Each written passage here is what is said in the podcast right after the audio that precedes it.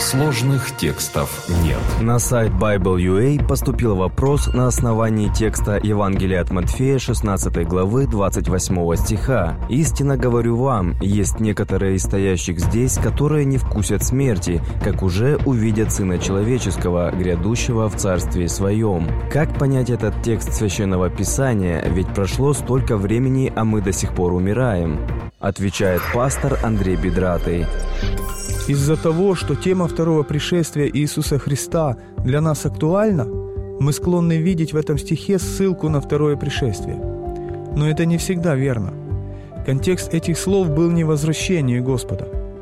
Давайте же внимательнее посмотрим на эту главу, чтобы определить, на какой вопрос отвечал Иисус этими словами. Начинается глава тем, что фарисеи и саддукеи спрашивают у Христа знамения с неба – они просят доказательства, что Он есть Мессия.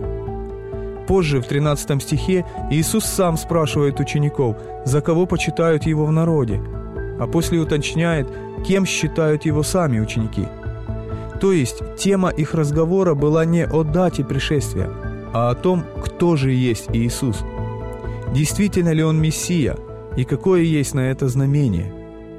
И вот в ответ именно на этот вопрос Иисус говорит слова – Истинно говорю вам, есть некоторые из стоящих здесь, которые не вкусят смерти, как уже увидят Сына Человеческого, грядущего в Царстве Своем.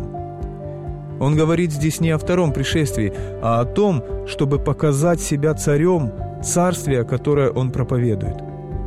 И уже следующая глава начинается описанием того, как Иисус взял на гору Петра, Иакова и Иоанна и преобразился пред ними.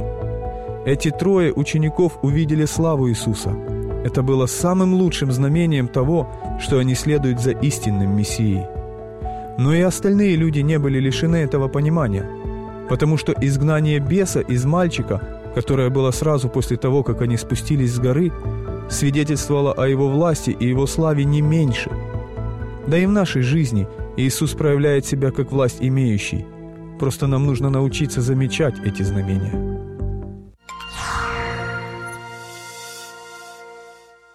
Дорогие друзья, если у вас есть вопросы по библейским текстам, на которые вы хотели бы получить ответы, оставляйте их на сайте школы Библии bible.ua. Подписывайтесь на наш YouTube-канал «Сложных текстов нет», чтобы услышать больше подробных ответов на непростые вопросы к Библии.